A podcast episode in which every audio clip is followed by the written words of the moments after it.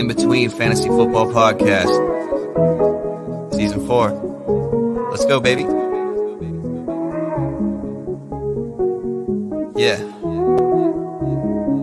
There was a time I had trouble talking about it. Congratulate them, we know they doubted. Somehow we made it up out the pit, back against the wall. Never quit, traversing through each obstacle. Show a non believer what's possible. Let nothing they could do stand in between me and my wildest dreams. Let's go. And that come at us could come in between. Life gave me the worst, yet my side grew so green. We've been down in the dirt, been tossed in the trash, but I never strayed from my path. When we're gone, we ain't looking back. Maybe we were all way too high. Maybe that's our fault. It's going to be a crazy time, but it's going to be a fun time. Life is boring if you don't take some chances and do some things outside the box. Your destination for both some feel good lifestyle advice and some fantasy football advice. All right, all right, all right. Welcome in. It is September 20th, 2022. Week two was one for the comeback kids, baby. Something we love here In Between Media. Thanks for tuning in, everyone. Seth, Nate, and Scott back here with you. We got the vibes flowing on a Tuesday. Fall is in the air. Football in full swing, baby. Guys, how are you feeling? The season is just heating up, my friends. I'd be feeling better if my individual fantasy team doing better. But you know what? Just part of this whole puzzle. Um, I'm ecstatic that football's exciting weekend, big comebacks. You know, lots of studly performances weeks. You know, uh, you got studs out there doing their stud thing, winning weeks for people. So, yeah, it's, it's early. It's only week two. Nate, how are you feeling, my friend? Uh, dude, it was a wild weekend of red zone. like watching Tyreek go off for four touchdowns against Baltimore. What was that? Like, what was that? Josh Allen was ridiculous. Stefon Diggs last night was ridiculous. Just incredibly. It was a wild, wild weekend. And I went. The Jets beat the Browns. Joe Flacco. Look what he. Like, I don't. Joe Cool, know. baby. The real Joe Cool. you know, I'm all for the Jets. I don't root against any team anymore. Doing what we do, we spend too much time talking about players across the league. I like this. I like this Jets team with Joe Flacco. Seth, I'm not gonna lie. I, I, I can buy into the frisky Jets with Joe Flacco. Dude, the frisky Jets. I've been saying it all off season long. And you know, while they still might not be the best team, they're fun as hell to watch. And and Joe Flacco's getting it done out there. It really was a weekend of highs and lows. I think a lot of this we projected out to come our way, and then there was a lot that we didn't project out, like Davante Adams, two receptions. What was that all about? Just craziness all the way up and down the board. Tonight, guys, we have a really jam-packed show for you. We're gonna have week two winners and losers. What are the takeaways? What should you be thinking about heading into week three? We're also going to talk a little more about week three, talking about the players who underperformed and overperformed this week, and talk about what their fantasy futures hold and should be buying or selling them here early on in the season. Because while it is week two, or going into week three, you still got to be making trades, guys. You still got to be active out there. And then we're going to round it out with our in the scope segment, talk about the surface waiver wire additions you can grab tonight, Tuesday, or the next day, uh, uh, the free agent finds who are a little bit more buried down there, save you guys some FAAB. Um, guys, I'm feeling ecstatic. We got Albert here in the chat. Good to see you, Albert. Albert, Evening. twice today I've seen. Yeah, a little Albert, Albert action in there. We got Royal Slade. Evening, fellas. Hope your week off is, is off to a great Slade? start. We appreciate that, Slade. Always, man. And then Brad Bull. Hey, fellas. Good to see you, Brad, all the way out there in Brad. Australia.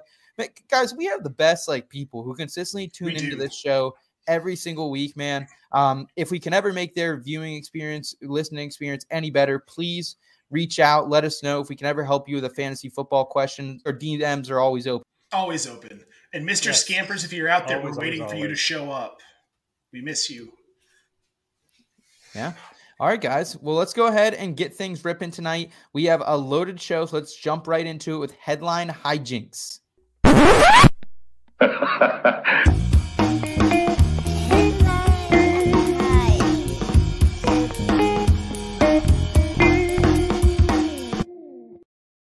So for every winner of week two, there was an equally disappointing, humiliating, even terrifying loser, my friends. So Nate, start us off. Who's your week two loser? So my week two loser is Derrick Henry managers. Uh, how the mighty have fallen here fall of a titan, if you will. And I know this because of an article that Jen wrote for Razzball today. Shout out Razzball, shout out Jen. He's like running back 36 on the season right now.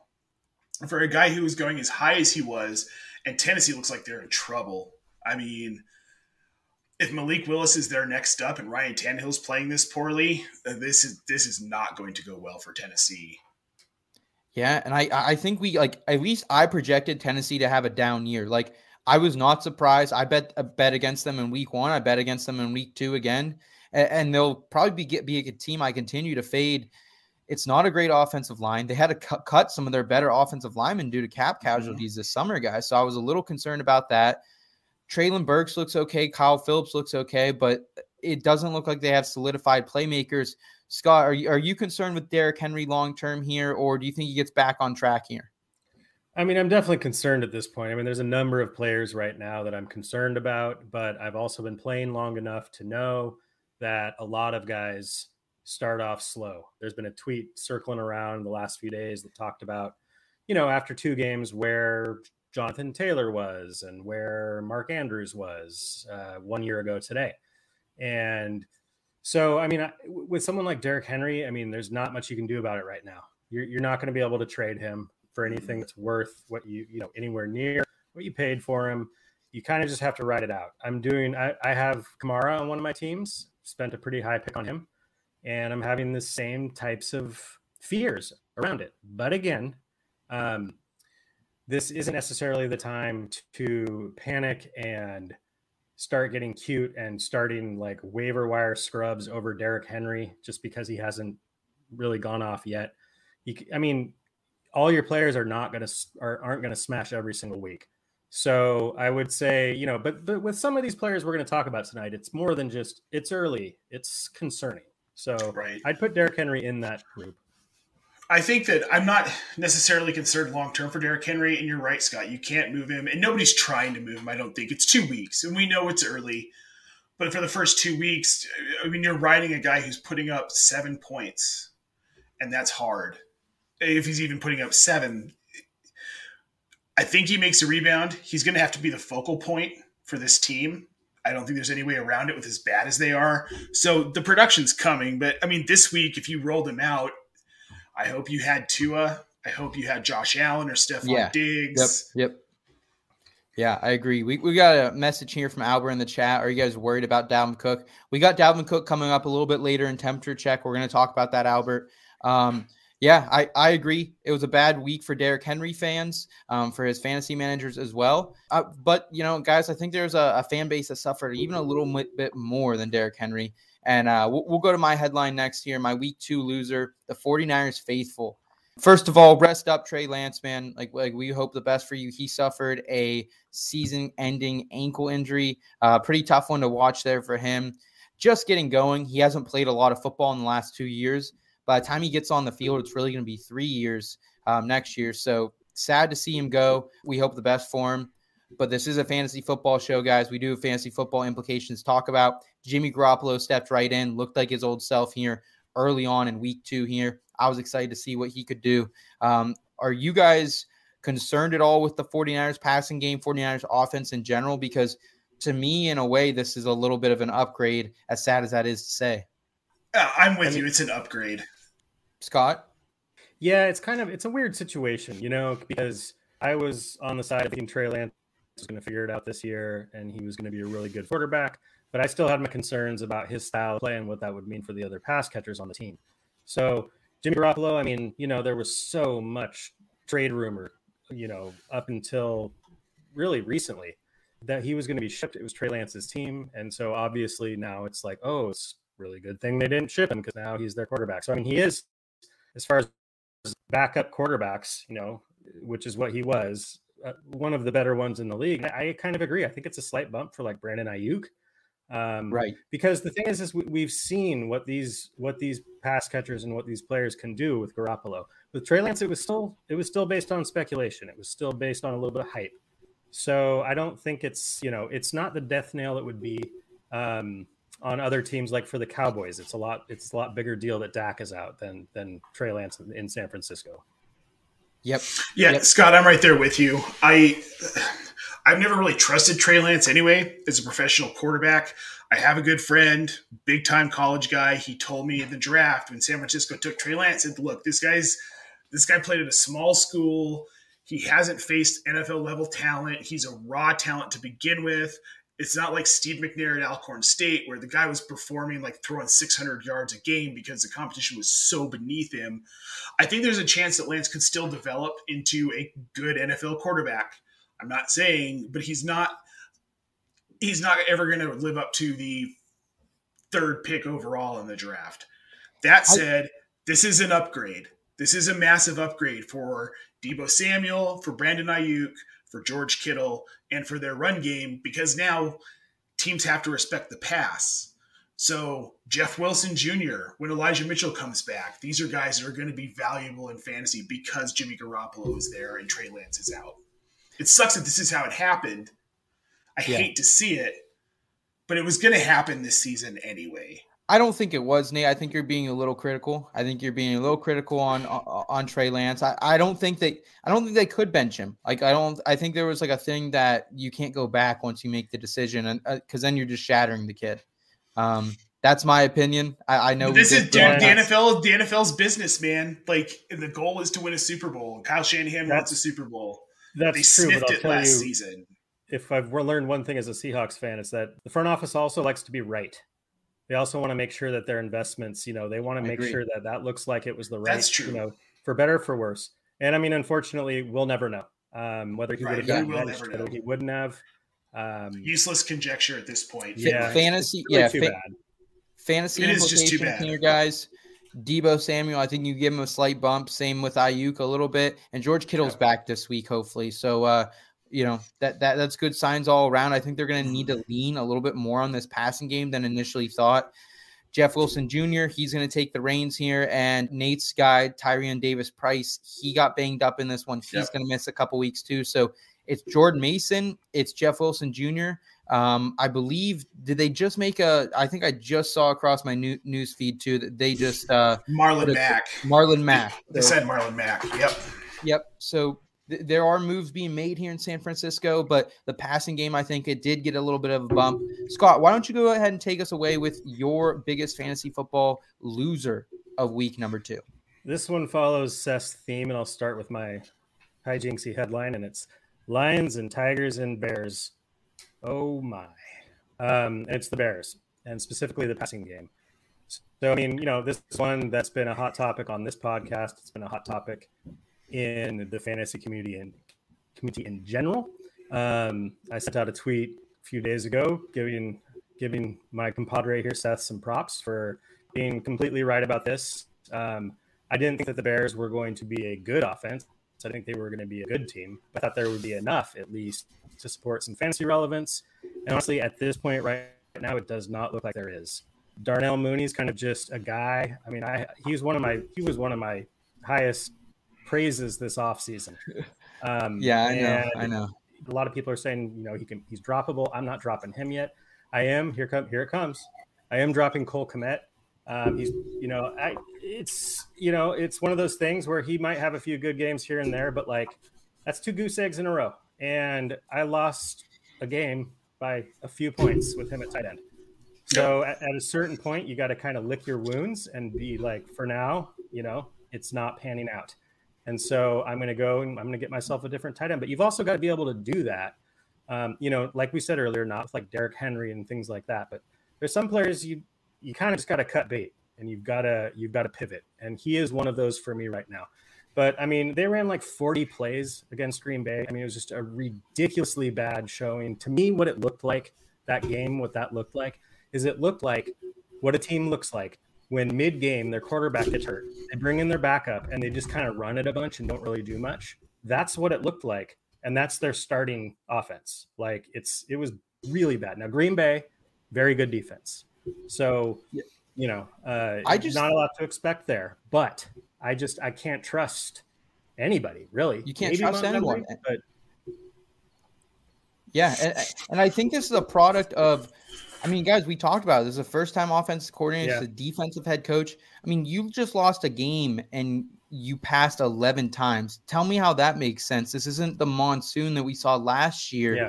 with with Mac Jones where you get away with that. So I'm just stunned by by what happened. And I, I guess I shouldn't really say stunned because I've been fading the Bears all off season. I've been fading this entire passing game. Guys, like I, I think at some point, and maybe it's not like maybe we don't have to totally panic quite yet. But I mean, I don't know, man. I haven't seen it out of Justin Fields out of maybe one or two games last season that he can be a starting quarterback. But when you have an offensive line who can't protect for you, you have offensive weapons who can't get get open for you. I think you know it, it's a tough sledding and it's a bad situation he came into. You brought up the offensive line. I mean, I was watching that game closely because you know I want to commit to go off so I could be right, but it didn't happen. But you know there were there were multiple plays where I saw Kmet running a route near the goal line. Looked like he had a pretty he was you know had some separation, but before Fields could even look, he was sacked. He was just swallowed by the defense. So Well, that's the thing. This offensive line is so bad that they signed Alex Leatherwood. Like, think about that. That they were so depleted that they signed the worst player on an almost as bad offensive line that was released after being a first round pick. Justin Fields, I feel bad for the guy because I'm kind of wondering, like, was Matt Nagy that bad compared to what Matt Eberflus is doing right now? Okay, Like, okay, yo, I'm maybe like say- I'm not saying that Matt Nagy was good and No, Matt Nagy needed to no, go, but no, Eberflus no. might have been a step down. Uh, but no, I agree completely. And I was I was the only one saying that all off. I was just saying like Matt Nagy did take this team to two playoff appearances with Mitchell Trubisky. So I'm not sure, I'm not trying to defend him, but I'm just saying like people thought this was such an upgrade over Matt Nagy, and I don't think it was. Like like the Bears need to look themselves in the mirror. You know, I saw a lot of TikToks of uh, pissed off Bears fans, and like rightfully so. But sure. I just think mean, bottom line for fantasy guys moving forward, you can drop Cole Kmet if you haven't already. And I, I think if you want to, I, I think you can send Darnell Mooney to the bench. And after he has one blow up game, try and get out of him because this Bears offense is not something you want to be a part of, other than if you have to play David Montgomery as an RB2, if you have to. Yeah, I will. say There have been some comments in, in the chat about you know, you know, maybe maybe panicking a little bit. It's two weeks in because um, I know there's another situation we're going to be talking about in a second where it's like, oh, it's just the first few games. The team's getting used to each other. Don't don't panic. Uh, over in over in Nate's neck of the woods. Um, so I mean that that is also something to consider. Yeah, yes, this is Eberflus's first time in this situation, but maybe it's going to take the Bears a few weeks to get it figured out. So I'm not I'm not rage dropping Darnell Mooney yet. I'm fine with Kmet at this point. Um, but I am. I, Nate, I- are you willing to? Are you willing to do it, Nate? He was your all-in pick. Uh, dude, at this point, I can't afford to. He's going to have to hang out on my bench. He's not my only tight end in any league, but I can't. Like, yeah, I'm, ta- I'm talking about a these league where he's my only tight end. Well, I've got a league where I have to start two tight ends. And I've Cole got Kmet's one of them? Kmet. One of he's one of well, he's one of four tight ends, but like I can't afford to drop him because imagine a league that deep trying to be deep at tight end. The fact that I have two startable tight ends is a miracle. All right. Well, we've talked about Cole Kmet, the Bears enough. Way we too always much. do, and we always, yeah, it always Yeah, ends in the same thing. Me, He's me. no Cameron just- Brate. Okay, okay. I'll, ta- I'll take that one, Scott, because that that's fair. That is fair. Nate, who's your week two winner? Amon Ra St. Brown. I mean, Amon Ra St. Brown managers have to be over the Oh, moon God. because they believed in the guy when a lot of people, myself included, even though I called his breakout at the end of last season, I still didn't think when they brought in DJ Chark, I just didn't think it was going to be a thing. TJ Hockenson was coming back, which we've seen has proved to not mean anything at all. He's been as those managers who rostered him against our wishes. He's been amazing for them. He's proved them right. Well, and, And kudos to them. and And, also, like, I, I- don't, I- I don't think we were ever against Amon Ra. Well, I don't think we No. barely talked about him all off season, though. To be honest, we never really talked about him. I thought he was going too high. Him and Gabe Davis for my two wide receivers. It was like, okay, their cost is prohibitive. I'm not really probably going to have any of them rostered, and I don't. I'm okay with that with Gabe Davis still, but with Amon Ra, I wish I, I wish I had looked a little bit more into what happened last season. And he's the wide receiver one in this offense. DJ Chark is a wide receiver two. Somebody we're going to talk about later is the new wide receiver three in this offense that I'm excited about. Jared Goff has been effective too, and I think that's maybe something we didn't expect. Yeah, I mean, Amon Ra's been fantastic, Nate. 24 targets, 17 receptions for him, 180 mm-hmm. yards, and three touchdowns.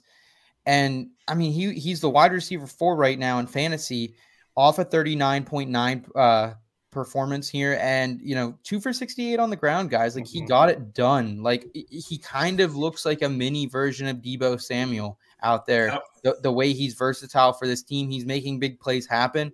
And yeah, credit to Jared Goff. He he made it happen. Um, rest of season, guys. Like I, I think Amon Ra to me is like a top 15 guy at least. Yeah, he I could be like, a wide receiver one tier guy. He could be. I mean, you know, after the after the success that a few mid round wide receivers have had the last few years, you know, Diggs going where he went, and then Kupp and Deebo going where they went.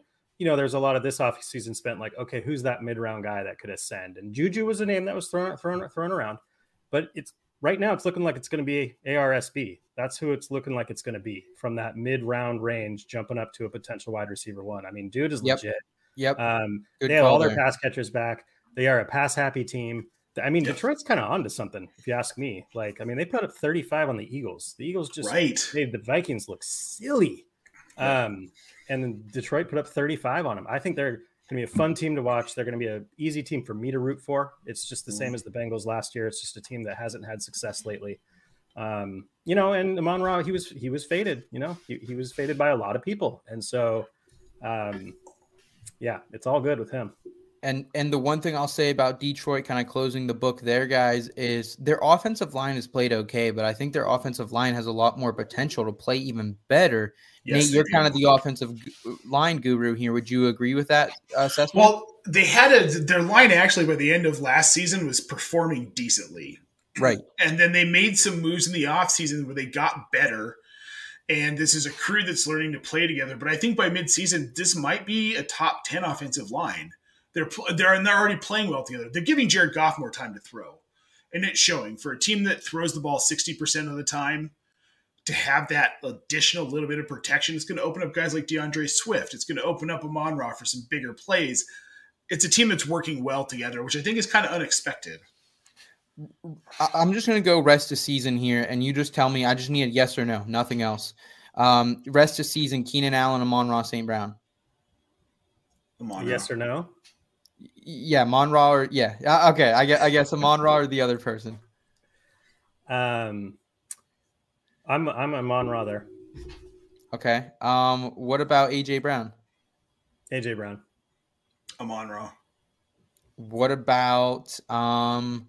Let's go with Mike Williams. Monra. Yeah, Sun God. Courtland Sutton. Monra. Amon Ra. Yep. Mike Evans. Mike Evans. Close, man. Probably Evans. I, there's more loving, touchdown I'm, production out of Evans. I'm loving my roster ship of him this week. Suspended. Yeah. yeah. You know, good for him for sticking up for Tom Brady. I agree. Sick of people picking on Tom. Okay. Yeah. All right. Well, that's great discussion on Monra, guys. Let's go ahead and shift gears here. Um, Scott, what is your week two winner? Let's bring some positivity positivity my back. My week two winner is a running back that I swear just no one ever ever talks about, um, except saying nope, he's not a good value where he's getting drafted, and that's Nick Chubb. Um, and I'll preface that with the current RB one in PPR formats, Nick Chubb, um, a guy that I mean, yes, I don't think no one's ever argued his talent. He's probably one of the best complete running backs um, in the league. He's always had a really high yards per carry. The knock has always been he doesn't get enough catches, which is not a. I'm not rolling my eyes at that. That is a legitimate knock in PPR formats.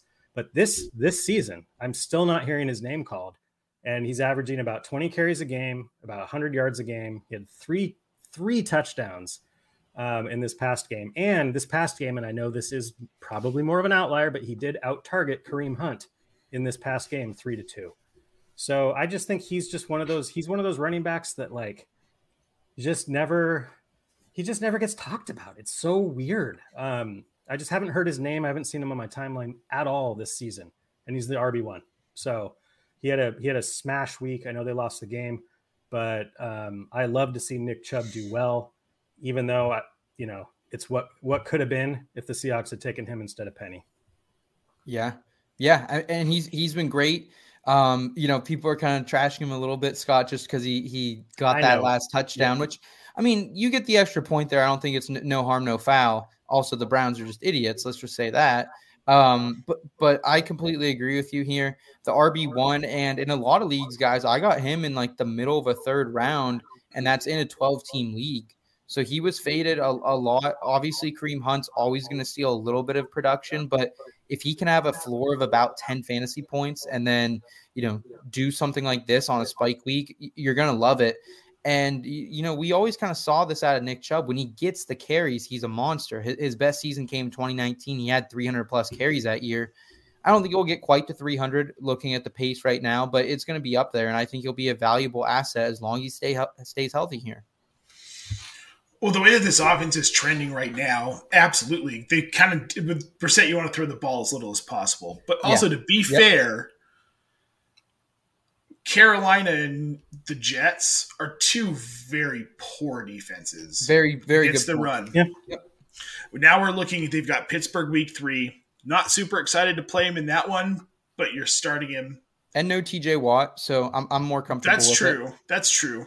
Ooh, They were ran on the- last week. the- Damien Harris ran, ran them right out of the building, honestly. That's true. That's very true. Then they've got Atlanta, which that's a that's a great matchup for him. Then you've got the Chargers, New England, and Baltimore. So, So- really, like if you look at that, the, the the the only the only game I'm looking at here that I don't at least kind of like the matchup is the Chargers. I'll be honest, like l- looking at the way these round one and round two RBs performed, the- I, I don't know what I would trade uh, Nick Chubb for. Like, there's a lot of like you could probably trade him straight up right now for maybe a Najee or maybe a Derrick Henry, and I don't know if I would do that, guys. I'm not Which- doing that. Which sound, doesn't that sound There's no crazy though? Doesn't that Yeah. sound No. crazy? Like a couple No, weeks it ago- doesn't sound crazy. Well, now it doesn't, but a couple weeks ago it might. It might have. I mean, know? I, I I always thought like he was faded into, you know, beyond the RB ten spot. And yeah, I, I always thought that was too low. I mean, I, I'm I don't have a lot of shares because I also subscribe to that at where he was going, kind of where you're getting him. I'm not really taking a running back there. I will tell you though, in Paulie's playoff in that league, somehow, some way, he fell to the fifth round. It's it's super flex, but like right, right. I have him as my flex running back. Yeah. Very nice. Guys, I want to get to a question here from our guy Caden, the Colts fan over on YouTube. Appreciate you tuning in tonight, Col- Caden. Um, should I trade Kupp and Javonte for Adam Swift, and Davis? I imagine that means Gabe Davis, and hopefully not Mike Davis, Caden. Um, man, that's a. I don't think I do it. Mm, I think Kupp's upside is too high, and Javonte's up high upside compared to Swift is too high. I Uh, think. I would reverse that. Okay, yeah, got- okay. I, got, I think Swift's got way more upside. So than yeah, so I would, This, I would- if this is redraft. Hmm. yeah, I I would mean, say Swift's already Swift, shown. Swift over already Javonte. it. It's Swift over Javonte here. Yeah. But then is so basically is Cooper Kupp worth splitting? H- Here's what I'll say, Caden. This is the best advice I can give to you. Uh, okay, he says I'm very deep at wide receiver, nothing at RB. Um, maybe I would try to get maybe like another small RB throw in. Then if you need some RBs, like I I don't think it's a bad trade, and but especially if you're deep at wide receiver, I never want to give up the best player in a trade, which I think you are doing though in this. Um, yeah, I think I don't You're giving I'm up making this trade. 190 targets, almost guaranteed in Cooper Kupp, and Javante Adams has become the lead back. And as this team gels, Javonte Williams will finish as a top five running back if this team can put it together. He'll have enough volume, and even if they don't, he might still. If they start to lean on the run. Just I saying. mean, I, I still I, I stand by that Swift has more has a higher ceiling and more upside than than Javonte because he's already he's already somewhat of the lead back and he gets you know he takes it to the house on pretty much any pass thrown to him. I'm I'm probably not doing this deal though because I'll tell you I would probably be thinking about it a lot heavier if the most puzzling result to me this entire week was Davante Adams having like two catches against that Cardinals defense. I thought he was going to go full ham and eggs on that team. Now he did get the touchdown. So had he gone full ham and eggs, I might be thinking about this a little differently. So it's a little bit of recency bias with a down game from Adams, but it did show that there can be a down game from Adams in that new offense. Whereas Kupp, I mean, you you see the stats from last Yeah. year. It looks like he's right back on tracks. Kupp was a wide receiver one like 88% of the weeks last year. It wasn't just like spike weeks, it was every week. So I Yeah. think in this one, I'm, you know, and I do really like Javonte Williams. I'm not trying to say that at all. I'm just saying I have Swift a little bit higher. Yeah. But in this one, I think Kupp Kupp has separated himself um, to the point where I'm not. I'm keeping Kupp and Javonte. I'm I'm with you, Scott. I think it's a very enticing trade. I would say if you could get a little more value back, then I would consider it. But it is very hard to give up Cooper Kupp, who possibly could be the number one wide receiver again. Um, I, I still love Adams. I love Gabe Davis, but he's a little banged up too. Nate, are you kind of in agreement then that you wouldn't do this? No, I definitely wouldn't do it. I was Okay. in agreement before you were in agreement. Awesome. Well, Caden, we appreciate the question, man. Um, feel free to stick around. We have waivers. If you have any waiver questions, any other trade questions, send them our way. Um, ho- hope you like the content. Subscribe and stick around. Come back with uh, with the rest of our IBT family around here. Um, Nate, why don't we go ahead and move forward? Um, I, I think what I just have one winner left here, and then we can uh, jump. Yeah, let's do it. Temperature check. So my winner, no surprise here. Uh, week Tua, baby. Tua shows up here in week two. Um, and he's someone that I, I was out on for a lot of the offseason. I started to change my, my tune a little bit. And I think it's because I saw the upside of what Mike McDaniels brings. I think we all saw that. I think we It's big saw the upside of having Tyreek and Javonte or uh, Tyreek and Jalen Waddle i- in this offense as well. Uh, awesome week for Tua, 36 for 50, um, six six touchdowns, 469 yards, two picks.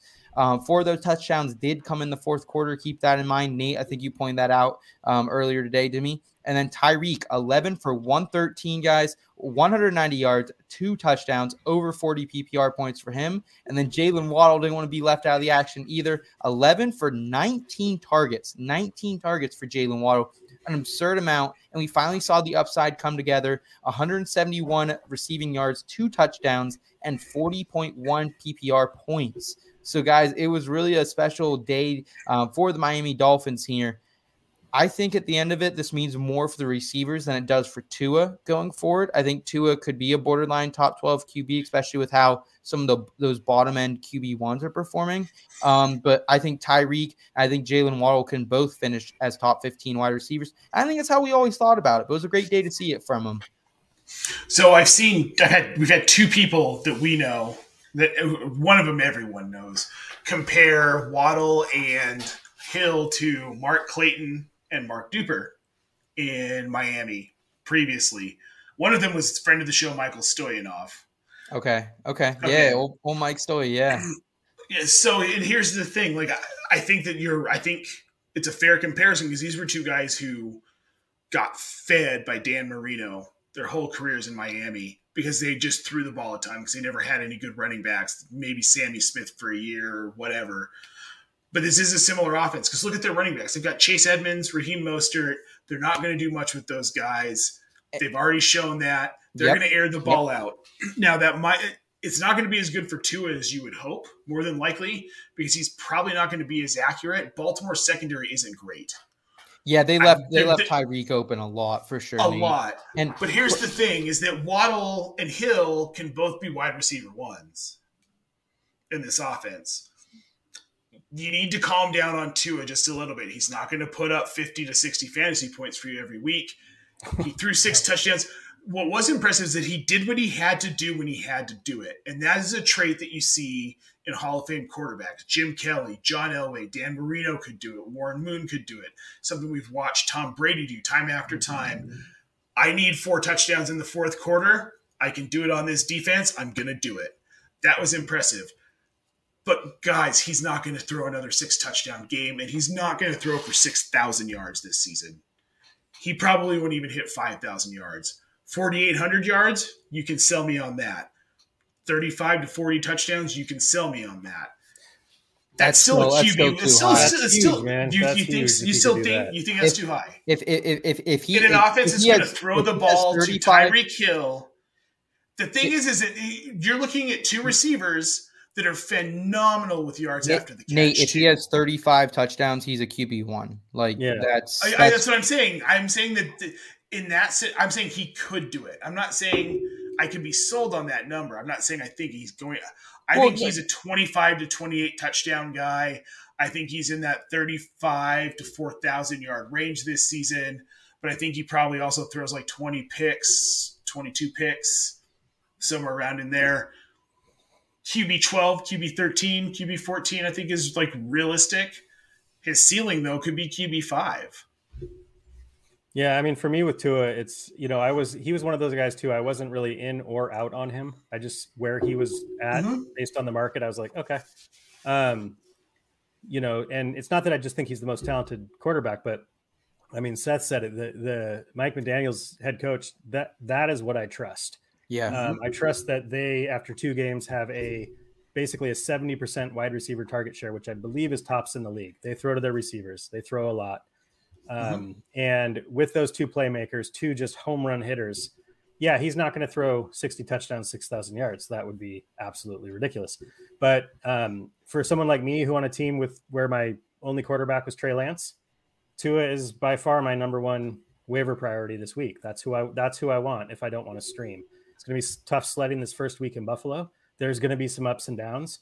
Um, but he showed you the types of games he can have. And again, I just I trust that coach. I mean, Yep. His 2 two Mhm. two first games as a head coach, he took down Belichick and Harbaugh. I really like what Mike McDaniel's doing in that system. I think their Yeah. defense has improved.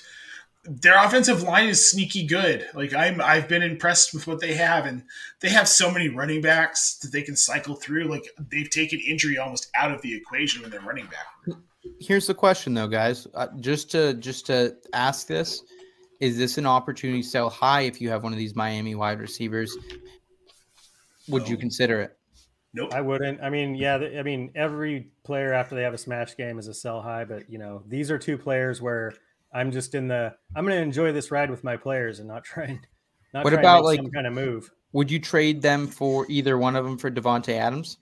Nope. Yeah, Okay. I would trade Waddle for Adams in a second. What about That's- Tyreek? That's, that's like a top three receiver you're getting. Tyreek Um, Hill? But for how much Oh. longer, Scott?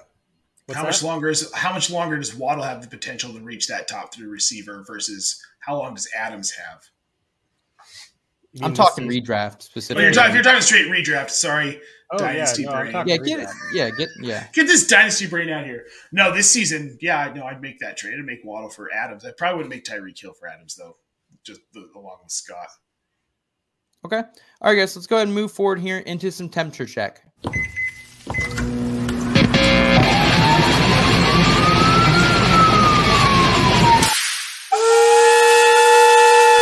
Temperature check. That's really spicy. Holy sh- All right, guys, temperature check is our segment of where we gauge fantasy football value and what moving forward, what they're going to do for you based on our temperature scale of like a steak. Nate, you're the chef here. Explain the the scale, if you would. If you like medium, or if you like well done steak, you're a psycho. that means that the player is they're cooked, they're done. Medium rare to rare is where you want a player to be. That is preem. Medium's kind of like, oh, let's see what's happening. Medium well is more of a they're probably going to fail, but there's still a little tiny, tiny shot they might. they Medium, might medium okay. for this for the steak analogy. Medium is like, well, that's not quite what I asked for, but it's not bad enough for me to send Yeah. it back to the kitchen. Yep. Yeah, good call. Good call there, Scott. All right, guys. First one here Carson Wentz and company back to back top five QB weeks for Carson Wentz. Um, 27 PPR points for him once again here in week two. Congratulations to him. And um, really, it's been a great performance if you had Curtis Samuel at all, if you spent the waiver priority on him last week, um, as well as Jahan Dotson. He's looked good too. Terry McLaurin letting you down a little bit, but we kind of had a feeling that could be the case here in Washington. Are you guys buying Carson Wentz here? Where do you have him on your scale, Scott? I have him right in the middle as a medium. Um, he's not medium rare yet, just because I want to see a little bit more. I mean, pretty much every single every single one of us in the fantasy space has been trashing Carson Wentz for like two straight years. He's been the Been like four for me. He's Yeah. been yeah. He's and so honestly, and including me, I'm not saying uh, I was the Carson Wentz truther. No, I wasn't. But it's been honestly a nice surprise how well he's done fantasy wise the first two games. um, and it, he has the weapons, you know, to allow it to continue. In my opinion, I want to see how he does with these next two in division, really tough defenses in the Cowboys and the Eagles. I want to see how they those games go. Um, I don't. If I'm streaming, I'm probably not picking him up to play against either of those teams. Um, if he still shows some good fantasy success, maybe 20, 20 or more fantasy points per game against those teams, then I, he'll he'll really have my attention, and I'll be a little closer to medium rare. You know, Scott, I, I like what you said, where he's played well, and like none of us have loved Carson Wentz, but we're open to the fact that maybe this is a good fit for him. Maybe this offense is a good fit for him. Maybe he's a good fit for Jahan Dotson, for Logan Thomas. Uh, maybe he's a good fit for this offense for Curtis Samuel. Like, Well, and- I'm not willing to close the door on the fact that Carson Wentz could be a QB1 tier talent this season in Washington. Maybe he's just great for Ron Rivera. I there are quarterbacks that for no reason have big seasons. We're looking at Joe Flacco in New York having two great games. Sometimes it's just a system fit, and that's what it's It's, been uh, all along. It's Bortles esque for me. yeah, Mm. yeah. Those years Bortles put up a ton of fantasy points. Mhm. That's what Well, yeah, because because it hasn't been pretty. Like last week, he struggled in the beginning, and that's why they were down so much. Versus Detroit, kind of doing some some hobnot shit back Yep. in, in the back of the end zone. But he does have six six hundred and fifty passing yards through two games, seven TDs, a couple picks, of course. But these were two great matchups, and that's something to think about too. The a fair point. Jaguars, and this was Detroit. So um, but I think the one thing to keep in mind that is different this year for the Washington quarterback as compared to recent years, they finally actually have a team. Like a, like they've always just had Terry McLaurin and a bunch of Jags running around, you know, just average guys. Now they actually have Jahan Dotson, who's a PPR machine. They also have uh, Curtis Samuel, who can just be a dynamic playmaker for them in a lot of different ways they, that they haven't had. Ron Rivera knows how to maximize that. So I like the Washington offense. I'm going to continue to vibe and gel with them as we move forward here. Um, let's talk about another quarterback here. How are you guys feeling? And we can just quickly touch on this because I think we all think the same thing here. But Jalen Hurts, 33 point performance from him in week two, three, 333 passing yards, too. And, you know, I, think that was the question everyone had. Like, yeah, we knew what he was going to do on the ground. Of course, he goes for 11 and 57, two touchdowns for him rushing. Um, but you know, great performance from him. He did it through the air. He got multiple receivers involved this week, not just AJ Brown. Next on the schedule for him, it, it looks like pretty good good lay of the land for him. Washington, Jacksonville, Arizona. If I'm a Jalen Hurts uh owner manager um i am like licking my chops right now which i am in a lot of places so i'm pretty happy scott are, are you happy with this where you at here Uh, medium rare. I, I think it's it will be uncommon for me to give out a rare, um, but he's probably getting close to that. And here's another guy. Um, I got a little, I got a little excited talking about Jalen Hurts on a podcast over the offseason. But I, I've always stood by like my, my issue. My issue was never that I think Jalen Hurts is bad or that I'm a hater and I think he's a bust or any of that. Mine was just I was I was a little frustrated with how quickly he was just ascending to this, you know, no doubt about it, top six QB. Yep. Oh, just forget about it. It's going to happen. I just, all I, I, I thought the process was a little premature. What I'm seeing now is he's just, he's proving that's true. He's proving it's correct. I mean, he, he quieted some doubts about his passing in this past game. He was above 80% completion rate. He was above nine yards per Yes, attempt sir. um, Yes, sir. which is two yards ahead of where he was last year. So it was not dink and dunk stuff. Um, he gets it done on the ground. The team is winning. They look like an unstoppable force in a lot of ways in the NFC. Um, so I'm fully on board now. Um, he's a QB one. He could be the QB one. I don't see any reason why he wouldn't end up being the QB one if he stays healthy. With the with the way he showed he could pass the ball with the weapons he has, and you know he can 100 yards, two touchdowns rushing any game of the year. So maybe closer to rare. I'm with you, Scott. And you know that I was a, I, I wouldn't say I was a hater. I wouldn't ever say I'm a hater in any situation. But you were a doubter. I was a doubter That for was a sure. Better word. We knew what we needed to see. We needed to see Jalen Hurts be more accurate in the passing game. We had seen him making poor decisions last season. 40% of his fantasy production was on the rushing side of things. when Sirianni said we want to throw the ball more, that concerned me with Hurts because I didn't know that he was going to get accurate quick enough to not get his confidence rattled. He's blown me away, man. The dude put it together. He put in the work in the offseason and in training camp and in OTAs. He's got AJ Brown, but he's spreading the ball out like you said. I I'm all around impressed. Medium rare for now. If he gets this team to the playoffs and to a Super Bowl this season, or sniffing a Super Bowl, I mean, you you at that point you can't argue with Jalen Hurts. And I think, boys, this is one of those situations too. Like the offense has come together for the last four years. Philly's had atrocious wide receiving core. Now they have AJ Brown. Devonta Smith's a hell of a number two wide receiver too. Mm-hmm. So like they're kind of putting that together. Quez Watkins, you can hit him once a game for a deep shot. Jalen Hurts hit it. Goedert had a big game PPR. Yeah, yeah, I mean, it's just it's coming together for them here in Philadelphia.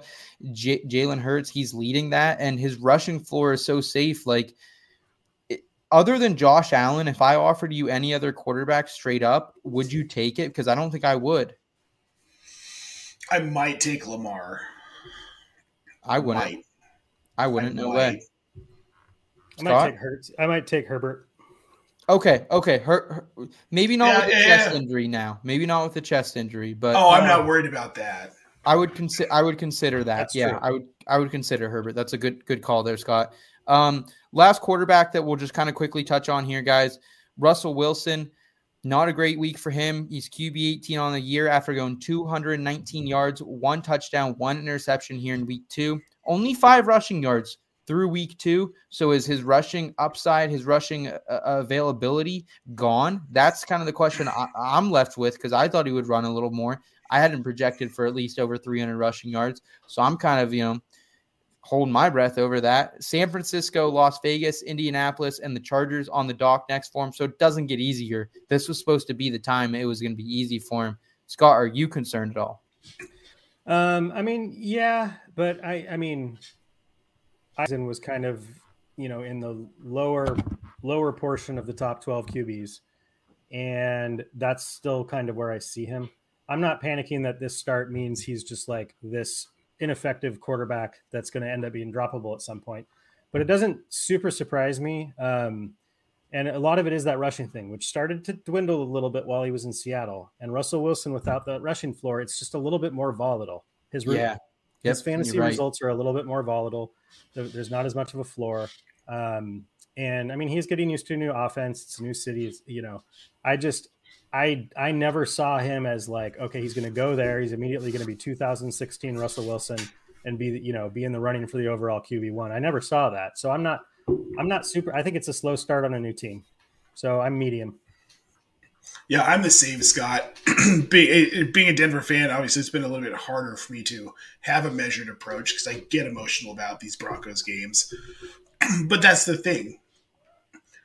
It, we're two games in. Peyton Manning took three games to get acclimated to Denver, played well, got him to the playoffs, lost to the Ravens. Next season, he had the best year of his career. He threw for 55 touchdowns. He broke the NFL record for passing yards in a season. Like, I'm not panicked about this at all. I think he puts it together week three, week four, week five. I don't care who the opponents are. This is just an all out, flat out good team, good defense, good line, good receiving core, good running backs. The only yeah. thing that does concern me is Nathaniel Hackett. His play calling and his clock management has been atrocious. And right now, I am chalking that up to learning a new system, learning how to be a head coach, there's massive expectations with Russell Wilson coming in. But if they don't put it together, I mean, that kind of concerns me for the offense as a whole. because if this trend continues and they're playing poorly and they're barely beating the Texans, where it's like you're still questioning, are they going to win this game in the fourth quarter? I think this team starts to get rattled, and I think that hurts Courtland Sutton. It doesn't hurt Jerry Jeudy, but Jerry Jeudy's hurt. He's day to day right now. We'll see what happens to Jeudy. Nate and Scott are saying just be patient here with Russell mm-hmm. Wilson. Um, if you do have better options though this week, I don't mind looking for him. it, it is Sunday night football, so maybe Russ shows up in prime time. He didn't week one. Um, maybe he does here in week two. Moving forward here, guys, let's quickly talk Dalvin Cook. Uh, pretty poor performance for him. Six of 17, six for 17 yards on the ground, four for six in the receiving game, 19 yards for Dalvin Cook. He's still averaging 18.5 touches, but he barely has over 20, 20 or 21 PPR points here in 2022. Are you guys concerned? Um, I, I, think it might just be a slow start for him. Like I, you can't really trade him, so I don't know what other advice we can give. I mean, we knew this was going to be a pass heavy offense with Kevin O'Connell. Dalvin Cook will get it going. They'll figure out his role. I'm I medium. I'm not worried yet. Yeah, I'm not. I'm not really worried either. I mean, it's a little bit of recency bias. He had an atrocious game this past week, but I mean, basically the entire Vikings team had an atrocious game against Philly. Um, looking back to week one, 20 rushes for 90 yards. Didn't get in the end zone, but he also got, I think, three or four targets. So I think it's chalked up to a, a slow a slow start. Hasn't scored a touchdown yet, and just a abnormally atrocious result uh, against the Eagles. Yep. Rams backfield. This is another one I want to quickly touch on. Cam Akers goes 15 for 44 on the ground, two for 18 through the air. Our old guy Hendo, Darrell Henderson Jr., he goes 10 for 47 and one touchdown. Henderson was in for more stat snaps. He got some of the valuable goal line and red zone work. Um, but guys, this does look like a true committee here. I said last week that I, I think you should have probably sold Darrell Henderson hot, high while people thought he might get all the work. I hope you did if you didn't, I think you need to ride it out until one of these guys has a big game and get out of it. More than likely, I think if Cam Akers can prove to be the guy, maybe they go to more of him at the end because we've never seen Sean McVay do a true split. But maybe this they just have two average guys at this point. That's what they have to do. I think yeah, you summed it up. It is, yeah, it is kind of weird. I mean, I think I pointed it out before the the percentage of the RB one, the lead RB, and isn't it like eighty percent? It's not quite that high, but it's it's it's approaching workhorse. You know, he just doesn't typically do a committee. So I mean, the the basically the almost the dead split this past week was a little surprising. Um, I mean, Henderson was more effective with his carries. He scored the touchdown and he was on the field more. I'd still rather have him um, than Akers. You know, but it's a tough one because Akers was way more expensive. So it's not as yeah. easy. It's not as easy to walk that to walk that walk if you've got Akers. But I'm not excited for either guy. Yeah, last week I traded Darrell Henderson, Chris Godwin for Diontae Johnson, Dawson Knox. Really, I was just going for the best player there, Diontae Johnson, just trying to kind of get out of Henderson while I could. Um, Nate, are you pretty much in the same boat as Scott and I? Yeah. yeah. Okay. A uh, couple more here for you guys. Garrett Wilson goes 14 uh, targets for him on the night, eight receptions, 102 yards, two touchdowns. This is a rookie we've kind of touted a lot this offseason. We loved him coming out of Ohio State. He's currently the wide receiver 12 after a 30 point PPR performance here. Um, he finally got used outside too. They didn't hold him just the slot as we saw in week one. Kind of remind me of Justin Jefferson a couple years ago when they moved him out of just the slot. Um, and, and I think week three that was 20, 2020. Um, but guys, I'm really excited for Garrett Wilson here. He's got Cincinnati, Pittsburgh, Miami, and Green Bay coming up next um, secondaries that have been exploited so far this offseason. Joe Flacco has thrown it for over 100 times this season, something to keep in mind that might, might be inflating these numbers. Um, are you holding on to Garrett Wilson? Are you capitalizing here while the value's hot? Hot, hot, hot. We like I mean, if hot, I have him, hot, I'm holding. He's he's he's in redraft. He's still on a fair amount of waiver wires. Um, If he's on your waiver wire, like I mean, I think he's the real deal. I, I, never really doubted that he was the real deal. There was a talk of like, well, Elijah um, Elijah Moore, who I still think is a good a good wide receiver, but um, I never questioned Garrett Wilson's talent. Um, but I think I my counterpart Nate and I both put the same thing in the show sheet. I'm not necessarily going to be emptying my FAAB for Garrett Wilson in redraft because oh, I, I don't know. I have no idea what it's going to look like when Zach Wilson gets back. And that's the thing, Scott. nail on the head. We know what he is with Joe Flacco now. But Joe Flacco outperformed Zach Wilson all camp and in preseason. Flacco threw it like 60 times. You know? Zach Wilson's yeah. not and Flack. No, and Flacco's doing it. He's effective. He's more accurate. He's smarter on the field. He has he, he's seen more than Zach Wilson has seen. I feel like we might be watching. Stay with me here. Kurt Warner in Arizona play out all over again. It took him two seasons to get that team where it wanted to go. But if they can keep Flacco around for this year and next year, and he can continue to do what he's they doing, can't. look, they can't. They Sure can't, they can. Nate, The ultimate- you, look, keep. I feel like people- quarter- these. I don't can't all rookie spend a top three pick on someone and then bench him for Joe Flacco. I'm sorry. Ryan Leaf, Jamarcus Russell. Look, dude, if it's not going to work, it's not going to work. And the earlier you figure that out and cut ties. You can't This- you can't give a guy 16 games on a bad. But what team. if Flacco keeps winning? And what if Zach Wilson comes in for like, let's say matter. he comes back healthy, he plays three games and he is awful, awful. Doesn't matter. You're Flacco goes- Uh, Flacco goes three- discussions in the old Twitter. Flacco goes that's three and gonna be. one. Yeah. Well, he, here's here's the bottom Okay. line on Garrett Wilson, guys. It, if you're playing in a league with me, he's not on waivers because I have him in almost every single All league. right. And he's a guy I had him in my projections as a top 18 guy. And it was a little spicy, it was a little hot. And like I had him projected for more points than AJ Brown. AJ Brown. Like I literally like and that was Okay. like one of those I had to like dead look at myself in the eye. I'm like, is something wrong with me? You know, and it's just one of those things that I believed in. And maybe, maybe it's just Joe Flacco's this inflated passing game. Um, but I think Garrett Wilson could be the real deal. Sorry if you drafted Elijah Moore. Told you not to. Told like we all sorry. told you not to. Like I don't I don't know. I, I- I said why would you pay for Elijah Moore at like wide receiver 30 when you can get Garrett Wilson at wide receiver 45 plus. So not victory lapping because this could change in a heartbeat, but I think Garrett Wilson's the real deal, fellas. And I think Real, we found real He quick, possibly real quick before we move on. Shout out to the round one healthy wide receivers in week two. Every single Yes. one of them had a great game. It was Popped, really yep. cool to see. Every single one of them. Yep.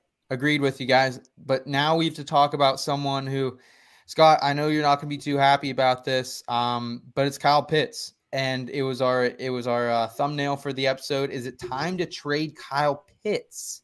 Absolutely not. Two two receptions, Absolutely not. three three targets, 19 yards, back to back 3.9 PPR point performance. Scott, he still has name value. Like maybe you won't get exactly the value you Okay, here's for, the deal. Here's the deal with the name value thing. If you are thinking in your mind right now that Kyle Pitts is a bust, it's all hype, never going to be anything, then yeah, take advantage of the name hype, try and get what you can. I fully don't believe that. I fully believe he has inexplicably not been a big part of the of the offensive strategy. And here's here's the outcomes I see in the short term. So it applies to redraft. Either Arthur Smith gets his head out of his ass and starts getting the ball to Kyle Pitts, or Arthur Smith gets fired and somebody else comes in that says, Hey, I have this dynamic talent on my field. I'm going to get him the ball. So that's what I see happening. I still do not question Kyle Pitts' talent. The results have been awful. I'm not going to argue that. I'm not going to, they've been brutal for redraft. I have him everywhere. It's been brutal to watch. It's been very frustrating. But he is he is a guy I am willing to basically sync with this year if I need to. If I need to grab another tight end to to play here and there, fine. But there I'm not I'm not trading him. I'll trade for him. But I and dynasty wise, if you can if you can buy low on Kyle Pitts right now, please do. Please do yourself that favor. Um, I'm not. I think it's a slow start. I think it's a it's a it's a it's a muddled offense that's still figuring itself out. And you know, I'm just I'm not ready to I'm not ready to sell Kyle Pitts after two games. okay. Yeah, that's Seth. If you're going to sell Kyle Pitts after two games, I don't You have cannot- you cannot crap on me for wanting to be done with Zach Wilson already. totally different situation here. Here's my here's my question. I'm just going to lay this out for our viewers, for our listeners, and I want to hear maybe what they have to say. Last 13 games for Kyle Pitts, 57 receptions, 142.7 PPR points. So not bad. That's a solid tight end. Pat Freiermuth over his last 13 games, 58 receptions, 148.4 PPR points. So over the last 13 games, Pat Freiermuth has been a better fantasy tight end or just as good as Kyle Pitts has. And, you know, I, I'm sorry, Scott, but I think that's like, I think Kyle Pitts got overdrafted again. Like, I'd rather have Drake London rest of season. If you if you said here, take your pick at an Atlanta pass catcher, Drake London's at least shown me he can get double digit targets and capitalize on it. Kyle Pitts is like one career game over 20 PPR points. I'm just saying, like, the excuses got to stop. Like, I put that those exact stats in a tweet out earlier. Not one like, not one like, because no one wants to admit it to, to themselves that Kyle Pitts I mean, I might just not I, be I, that. I, I I can't argue that that stat is not true. I mean, if you want to go out and trade Kyle Pitts for Freiermuth, be my guest. I'm not Um, saying will- do that. I will be on the other end of that trade.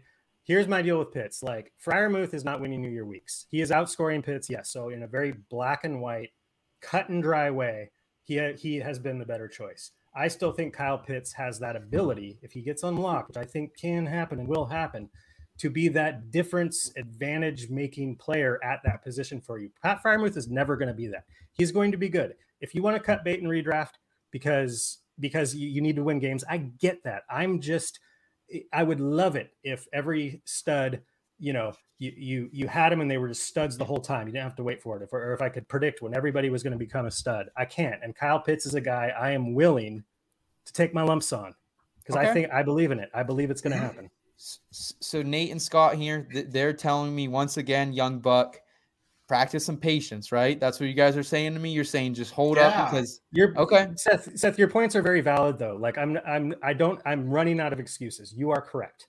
Um, Yeah, and sure. In redraft, in redraft, Thank I you. do believe I, I and a lot of other people did overdraft him. I just am not to the point yet where I'm like, okay, because the result hasn't come yet, it never will. I'm not there yet by any means.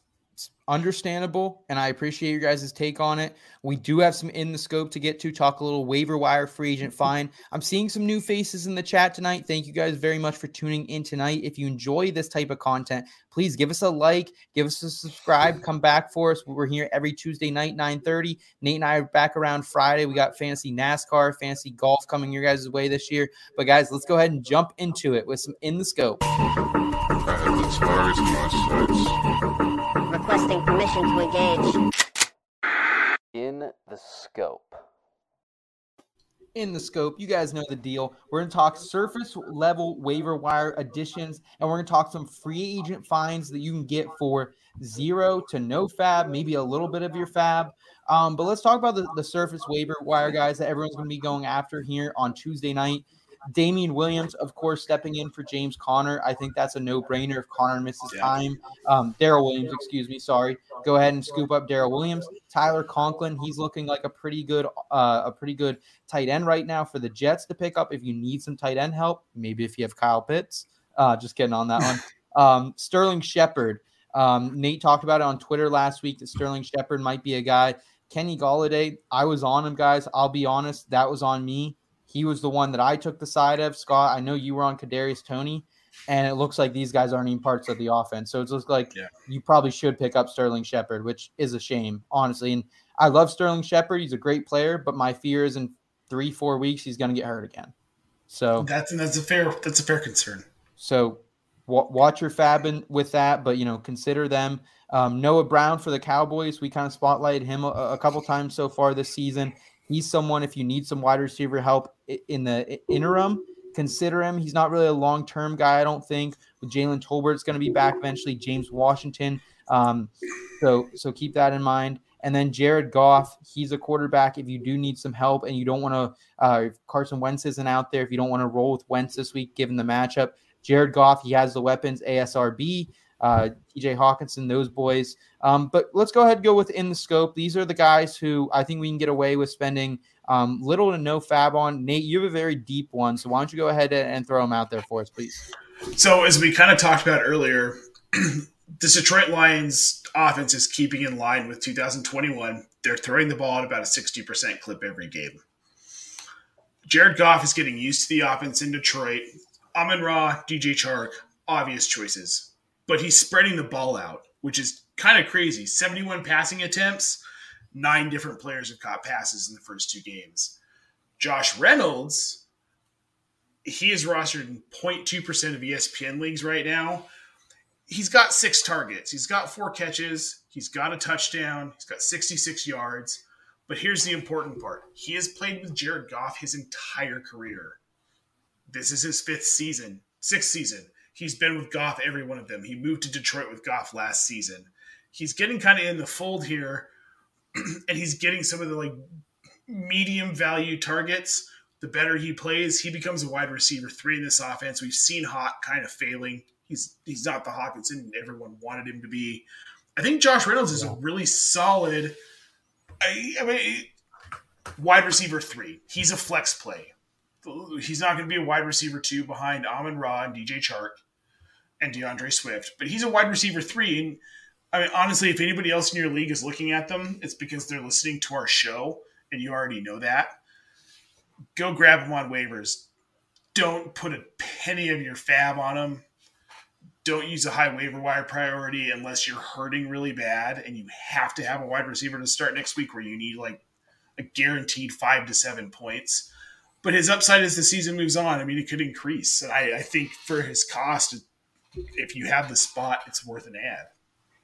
I like it, Nate. My only concern with him long term is eventually I think all these pass dippers or pass catchers are going to take a little bit of a dip when Jameson Williams' first round pick comes back. So that's my Sure. only, but, but if you need someone for the next couple weeks and you're in a deeper league, three wide receiver, maybe a two flex type of league, um, I'm okay with it. I, I don't love the third pass catcher for Jared Goff, maybe the fourth or fifth, but I, I understand Sure, what you're digging for. This is in the scope, of course. of course. I'm, loo- I'm looking for that super deep value. My question is Jameson Williams is an ACL injury, correct? Correct. Uh, he's not going to be he's not going to be full speed till next season at the earliest. So I mean, he might not be full speed, but he'll be out there. He'll be out there in November. Yeah, but he's not he's not a guy who's going to be effective enough to steal a ton of targets in this offense this year. If Dan Campbell's smart and this offense is already rolling with who they've got, you don't roll Jameson Williams out in any meaningful role this season. It doesn't make sense. And I'm, and I'm done. Scott, any any thought on Jay Reynolds here?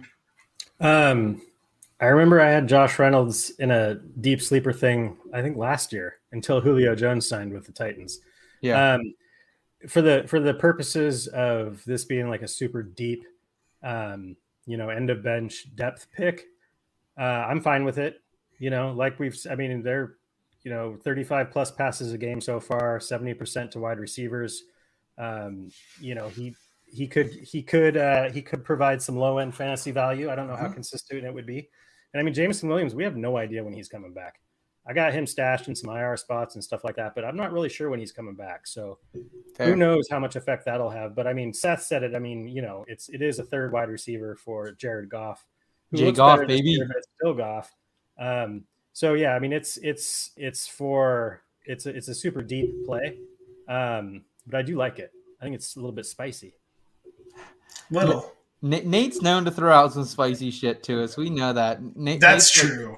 Nate's like one of those. Uh, Nate's like one of those places. Uh, like you go and like, what spice level do you want? Oh, I'll take like a four, and then you get it back, and it's just hot as all hell, and you're just, oh Jesus, like you know, that, that, that, that- that's what Nate. That's what Nate brings to you as a weekly So, here at IBT, folks. As a segue, as a segue, if you want the reverse of super spicy takes, yes, we could move to mine where I may have forgotten the rules of in the scope. Um, yeah, yeah. I you, forgot the rules a little bit. Uh, I forgot it was like super deep, like just scraping the waiver wire. Uh, but there is a purpose behind this, and so my in the scope, what whatever the rules is Gerald Everett.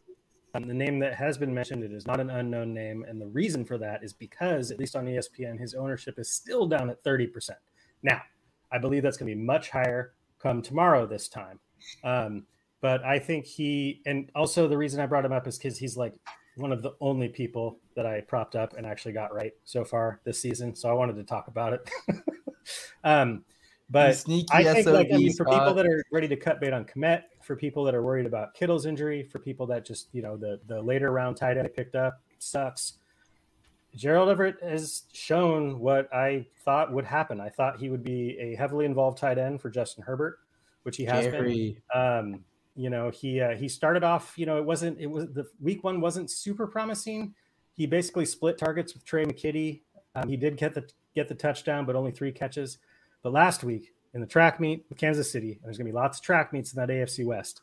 He had ten targets, which tied the tied the team lead, and he had 100% of the tight end targets and a 20 plus percent target share. Um, and he ended up with 71 yards, no touchdown, but I mean, you know, he ended up with I don't know, 13 PPR fantasy points, which I will take for a tight end that was being, you know, Certainly. tight end 18, 19. Um, if he's still on your waiver wire and you need tight end help, I would get him. I would grab him. Um, that is that is my number one target on the team. I have Kmet. Um, you know, if you pick, you know, just if you picked up somebody, Tonyan or some of these guys that you thought were going to be really good, Cameron Brate. well, no, he's on the waiver wire in 99.99% of leagues. Um, I, I'm in the I'm in a couple of those point oneers. I'm gonna be honest, and it's me. anyway, um, I just I've always liked Gerald Everett, and I think he's finally has has the chance to be a number one tight end um, on his team, but with a really good offense, not the Seahawks of 2021. I I like Jerry Everett a, a lot here. Um, Scott definitely definitely like one of those guys who's who's kind of broken out a little bit, but still out there in a good bit of leagues. And he looked freaking sweet in that number seven. Like, let's just be honest. I, I haven't Yes, really I seen like a it. single digit tight end number. Like, that's Ooh, fucking no, sweet. I, I love it, man. I love it. yeah. I Kyle really- Pitts is number eight. Oh, okay. Well, Kyle Pitts doesn't catch touchdowns, so it does. It's irrelevant here. He's you more of a wide receiver. Yeah, yeah, that's that is also true. Um, guys, I'll round us out here. Um, want to thank everyone again for tuning in tonight. It's been awesome uh, debating with you guys. I love when we get in the season because we actually can like talk shit more shit to each other because we actually have like Right. data to back us up. So, like I was right all off Like when season about, goes like, for a a hundred and a tutty next week. right. um, Yes. yeah. Um, so I'm gonna go here, guys. My in the scope, and it, it's just like if you need a running back depth piece who could grow into something more. Think about Jerick McKinnon from the Chiefs, Mhm. Currently rostered in 13.6 percent of ESPN leagues. And listen, like I want to see more volume for him. Only averaging seven touches per game, comes off a performance with 34 yards um, eh, on the ground, and then six targets, five for 31, and one. Um, uh, so you know he, he hasn't been spectacular. He's gotten it done. But what I really like from him, in addition to being RB 31 on the season, is his 43% snap percentage. That's his highest among RBs in the Kansas City backfield. So he's playing more than CEH, playing way more than Isaiah Pacheco, and he has 11% target share, which is like on pace with MVS pretty much. So you're pretty much getting MVS with a couple rushing attempts at your running back position, which I'm all right with that. Like top seven among RBs in fantasy points per touch, 1.25 fantasy points per touch. So he's efficient with what he's getting. Top six in yards created per touch. So again, just being a really efficient back. He's got Indy, Tampa Bay, Las Vegas, and Buffalo coming up. Specifically, I think Tampa Bay, Las Vegas, and Buffalo could be a little more of a shootout game. You could see more of Jerick McKinnon. So in that case, like he's a guy I'm going out. I might put a dollar of FAAB. I might put no FAAB. Just you know, put a zero claim in for him, or just grab him off the wire tomorrow if I can. Um, I liked him last week too, but he was playing on Thursday night, and I wanted that bench flexibility, so I didn't get him in a lot of leagues. But I'm going back after him here um, in week three. That's Jerick McKinnon, and if anything happens to CH guys, he's a very valuable player as well. Absolutely. I like this call. I've been on Jerick McKinnon since the season started, so I everything you said. I just like Scott? that we're still talking about Jerick McKinnon. I feel like we've been Right? because he's he's a guy I rooted for ever since he you know came into the league. I believe it was with the Vikings. Was Back in 1991, Yeah, something like that. Yes, it was the Vikings though. Yeah, not 1991. Um, 92, sorry. so anyway, no, but I like the call. Like, and I mean, if anything happens to any of the other running backs, he's his usage is just going to go up. Um, I did not know that about the snap share, which by itself doesn't seem like a really big snap share, but in that Kansas City system, and if he's leading the way, um, got to be on the field to get to to get those fantasy points. So I like the, I like the call. Like, I mean, you know, the the it's the RB waivers are pretty barren right now um, at least the ones I've been looking at. Not a lot of great options. So this, if you're looking for some RB help, some RB depth, especially in full point PPR, this is a guy. Yeah, one dollar maybe. I, I agree. yeah. Dollar make me holla. You know how it goes, guys. I don't agree with that, but well, guys, I want to appreciate everyone being here tonight. Uh, the IBT family for tuning in. Scott and Nate, your guys' expert opinions tonight. Some great back and forth discussion. We hope we help fantasy managers as they prepare for week three. Want to thank our audio editor, Kyle, in the back end, as always. Um, and guys, if you need more of us, go over to inbetweenmedia.com. We're getting things rolling. We got so much content, great content coming for you seven days a week now. Nate, you and I will be back on Friday. We got some more special guests um, coming. We got we're going to talk matchups. We're going to talk start sit, answer some listener questions as well. It's going to be a lot of fun, my friend. We got it all, man. I'm excited for Friday. Let's cut to the credits. Absolutely. Thank you, everyone, so much. Have a great week three. Peace. Your destination for both some feel good lifestyle advice and some fantasy football advice